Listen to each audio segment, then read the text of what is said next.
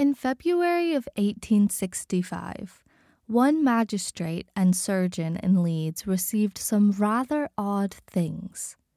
Delivered to his address were over a hundred not so pleasantly written valentines, addressed to not his proper name, but to someone else. Henry Chorley, the man in question, had made quite a name for himself over the past month, and that name was the Dripping Doctor. My name is Caitlin Badger, and this is Northern, a podcast exploring the history, stories, landscapes, and people of the north of England in an attempt to discover and share what it means to be Northern.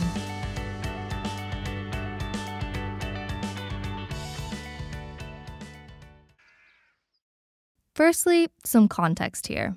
What's dripping? Dripping is simply put the drips of fat that come off of meat when it's cooked, and it was a very important product in the 19th century, especially in the north. In fact, some of the foods that are seen as northern rely on dripping. It's really simple. Um, so, if I ask you what northern food is, what's the first thing that comes to your mind? Yorkshire pudding. Yorkshire puddings, yeah. Sunday dinner with Yorkshire pudding. Yeah. Yeah. Yeah, Yeah? yeah. yeah Same? definitely. Roast beef, Yorkshire pudding, Traditional. traditional. Yeah. If you aren't familiar with Yorkshire puddings, they're a simple batter and traditionally were cooked underneath the meat in the oven so that the dripping would flavor an otherwise quite bland and simple food. They're an expected part of every Sunday roast today, but nowadays they're cooked in circular muffin tins so everyone can have a few on their plate and fill them up with gravy. Another food made from dripping. Puddings, Yorkshire puddings, were an essential part of a working class diet in the North. In fact, one historian says that it was sometimes a main food for the children, though it's worth noting that not all puddings are made from dripping.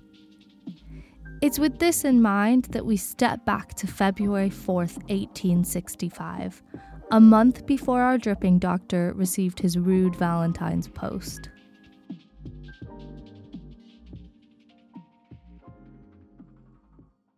February 4th. In the February 4th edition of Leeds Times, there were two letters concerning Henry Chorley and his cook Eliza Strafford. These two letters, written to the editor of the Times, took up the majority of the three letter correspondence section. The first letter, a very short one entitled A Doctor, His Cook, and His Dripping, starts like this Will you allow me a space for a few remarks upon a most painful ease of petty theft and unmerciful punishment that has recently occurred? This was the start of the story that would captivate the people of Leeds over the next month, and the language here really sets the tone for the way people reacted. Mr. Chorley, surgeon, has sent his cook, Mrs. Strafford, mistakenly written as Stafford here, to Armley Jail for one month for stealing, which all cooks in a gentleman's house consider a perquisite, what we call a perk today, one or two pounds of dripping, say two, and the value would be tuppence. This woman's heinous offense, sense that irony, was tried privately by two brother magistrates. This writer wasn't wrong in saying that all cooks in gentlemen's houses considered the dripping a perk. Up and down the country, it was very common for the cooks to take the dripping. It was a leftover resource that wouldn't have really been served on the table of the rich. So Eliza Strafford, the cook for Henry Chorley, has been imprisoned for a month because of taking some dripping.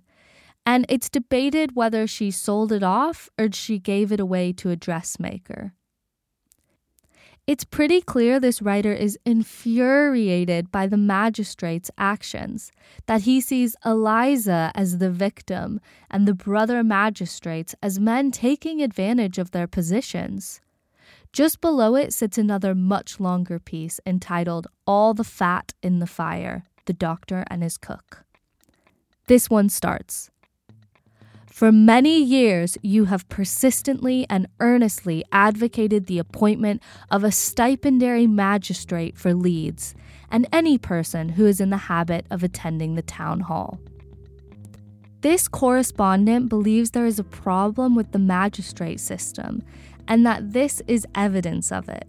That the magistrates can bring the accused to the courthouse for a really silly crime and their brother magistrates can just pass it.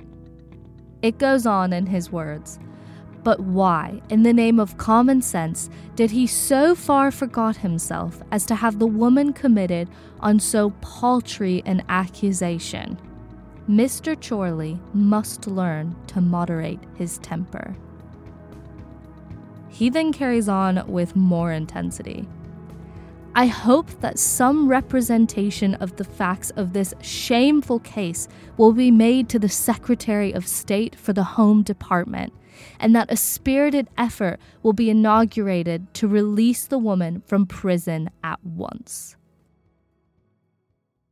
The Leeds Times, where these letters firstly come from, is described by the British Newspaper Archive as a radical paper aimed predominantly at the middle classes. This was one of the three popular newspapers in Leeds at the time. The other two were the Leeds Mercury, described as a leading reporter of liberal politics, and the Leeds Intelligencer, described as the leading Tory organ in Yorkshire, so a conservative paper. February 18th. By this point, newspapers up and down the country were reporting on a strange scene at Leeds or Mr. Chorley and the dripping business. This was a captivating story. Who knew dripping could cause such a scene? There is a considerable difference between popularity and notoriety, started the article in the Leeds Times that day. And this was a burn. Chorley may have been notable, but he surely wasn't popular at this point in many circles. It goes on. It would be idle to dispute that during the past month, Mrs. Strafford, late cook to Mr. Chorley, has been canonized as a martyr. What was initially about two pounds of dripping fat was quickly becoming a social commentary on the rich versus the working class of Leeds. One may have more notoriety, that may not be a good thing. It goes on. To appropriate pitch fat may be a serious offense in the eyes of some gentlemen, but it is not so considered in ordinary life. Yeah, again, there's a pretty clear distinction here being made between ordinary people and the genteel, and the latter is not being looked on well.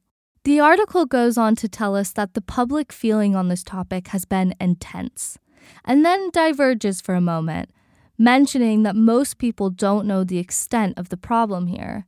That really, again, it's an issue with magistrates, or what they call the great unpaid.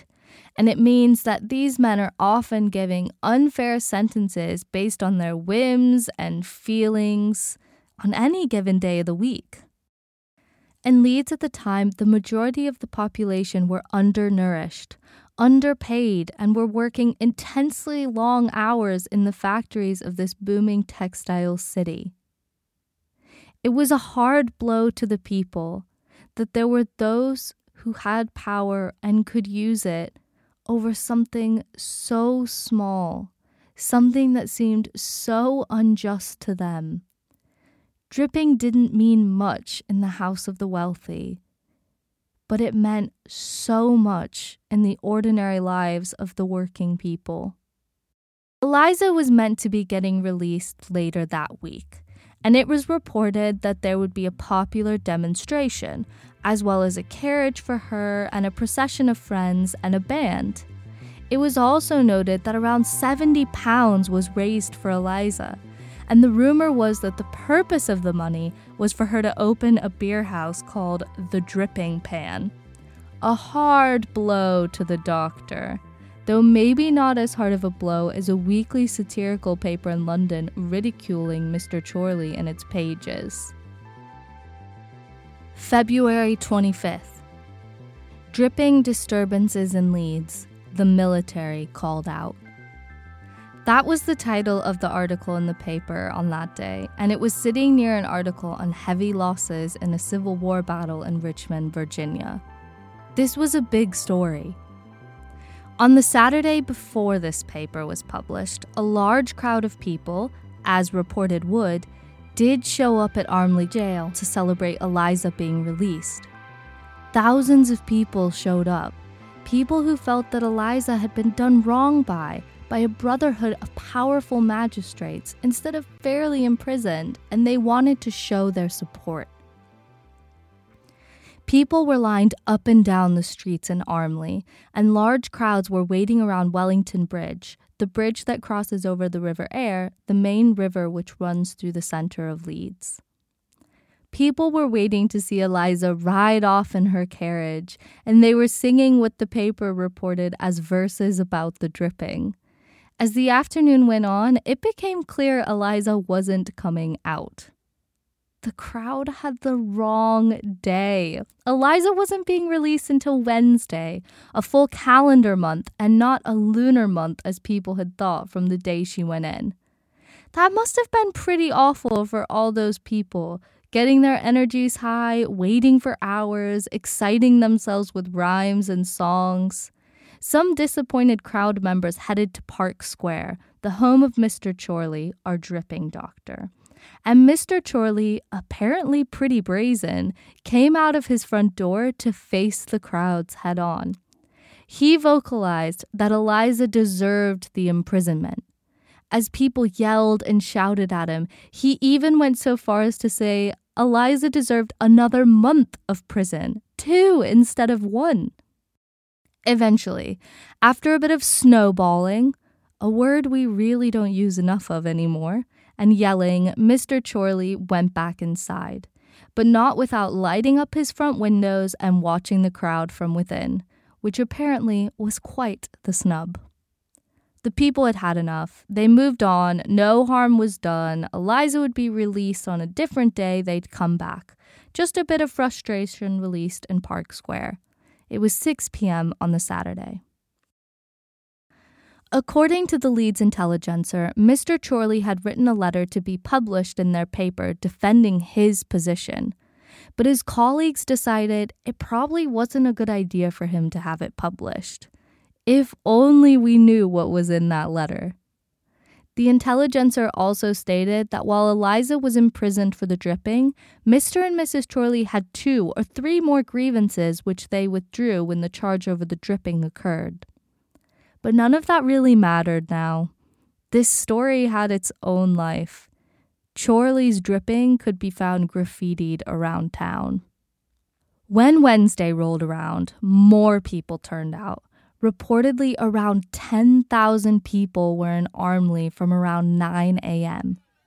While waiting, part of the crowd broke into the prison yard, and the chief constable, Mr. Bell, had to regain control, as well as pass on some unfortunate news to the crowds. Eliza had been released earlier that morning, hours before, and had already left to go to her sister's. It's debated whether that was in Wakefield, as the Leeds Times reported, or in Scarborough, known as the Queen of Watering Places, as the Leeds Intelligencer reported. Whichever place she went to, Eliza was gone. 10,000 people were left in Armley. Once again, energy pumping, emotions high. Much of the crowd didn't believe the constable at first and began throwing stones, sticks, snowballs, and any other thing they could get a hold of. Mr. Bell did get hit, but wasn't seriously injured. But it was only 9 a.m., and things were definitely heating up. A large amount of people carried on to the beer house, the Oak Inn, and as the paper puts it, the consumption of beer at this small public must have been something immense. Now, I think we all know that large angry crowds and lots of alcohol isn't really an ideal combination, but that was where they were at. People were out in the streets in what must have been awful weather because, let's face it, it was February in the north of England, and they were throwing pots, pans, kettles, and branches out dredging in slushy frozen streets. One man then came out dressed in women's clothing, and the people around him made loud claims that this was Eliza. Swept up in the excitement and pretty much pissed at this point, the crowds played along and chased him through the streets. Around dinner time, which if you listen to the Tea vs. Dinner episode, you'll know that dinner time is around noon, people gathered in Park Square once again, including people who were on their dinner breaks at work and wanted to show their support while they could. This time, Mr. Chorley stayed inside, and apparently the police just let people get their frustrations out by avoiding the objects that were being thrown at them. They kept their calm. But eventually, it was too much, and the police were asked to move the hordes of people out of the square. They moved them not far from Park Square into the massive square in front of the town hall building the huge swarms of people that were presumably already pretty unsettling continued to grow and became too much for the city to just let go wild. At 2 p.m., the mayor declared that people had to disperse or they would be subject to possible arrests. And the thing is, the crowds were so big that they also had to call for help from Bradford nearby. And as if that wasn't enough, Amazingly, they had to call to York for a military force. A large group of people cleared out. Maybe the threat was enough. Maybe they were just exhausted. Maybe they were hungover at this point or their dinner breaks were over, but a lot of people left. Of course, there were those that hung around, and the destruction of property and the square around Mr. Chorley's home continued throughout the evening and night. People even attempted to get into the back of his house, but were stopped by the police. It was a full blown riot. At 7 p.m., there were still 1,500 people in front of Town Hall. There were injuries to some of the police, and one man, a local potter, was trampled in a rush of people. The police were eventually allowed to use force to clear the square. The army that was called in stood as backup and was not needed in the end. This was the Leeds dripping riot. It was a pretty standard riot. A bit of throwing, a bit of smashing, a bit of chanting, some breaking into a prison yard, and a little bit of backup from the army. But the cause of it must have been one of the oddest. That two pounds of dripping could do all that. It goes to show that just about anything can change history. Maybe it's best remembered in this verse sung on the streets. Not at month the Armley jail is past, and she comes out again at last. While through each road and lane and street, the public this poor servant meet, and show their love or truth and right. Again this word be man of might, dripping, dripping, dripping. No perquisite, now tipping. It's worth noting that the Yorkshire Intelligencer viewed all of this a bit differently, describing the gentleman who unfortunately had taken this woman into his household, one of the borough magistrates and a gentleman of standing in the medical profession. They believed that it was unfair and unfounded that Mr. Chorley would be painted in such a bad way. Throughout all of this reporting, I couldn't find anything about what Eliza thought of this all. Only that while she was offered a defense to have a proper trial, she actually asked to just go directly in front of the mayor and magistrates on the basis of the facts. Did she do that because she thought it wouldn't be taken seriously? She did claim that she honestly thought it was okay to take the dripping. It seems like the story was less controlled by Eliza, the main player, but instead by mobs of people who took up the issue as a marker for the plight of the people. They were the people for who two pounds of dripping meant having food to feed their children. And on the other side of this were the people who sat and decided the fate of others. There were the dripping people and the dripping doctors, and neither understood each other. Whichever newspaper you read, the facts are the same. It's just some see Eliza as being hard done by, and others see Henry Chorley as perfectly in his right to send her to jail. It wasn't expressly stated that she could take the dripping. Whichever person you choose to be in the wrong or right here, it's very clear that to have a riot over dripping could only happen somewhere where dripping was viewed as a value. If this story proves anything, it absurdly proves that dripping was important in the North. Not many people talk about the Leeds dripping riot today, but Mr. Chorley forever lives on as the dripping doctor, glorified in this rhyme from the day of the riot. Oh, if I was the doctor, I would let them see. I'd take an example from Victor Townley. If ever I dealt on such justice again, I'd jump from my seat and fracture my brain. Yeah, I know, it's not very nice.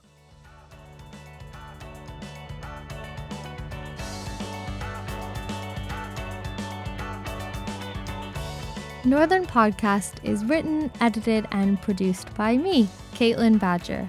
Special thanks for this episode go out to Callum Badger.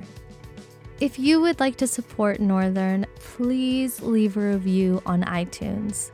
And if you're interested in finding out more, check out the website at northernpodcast.com. Thank you so much for listening, as always, and I will see you in the next one.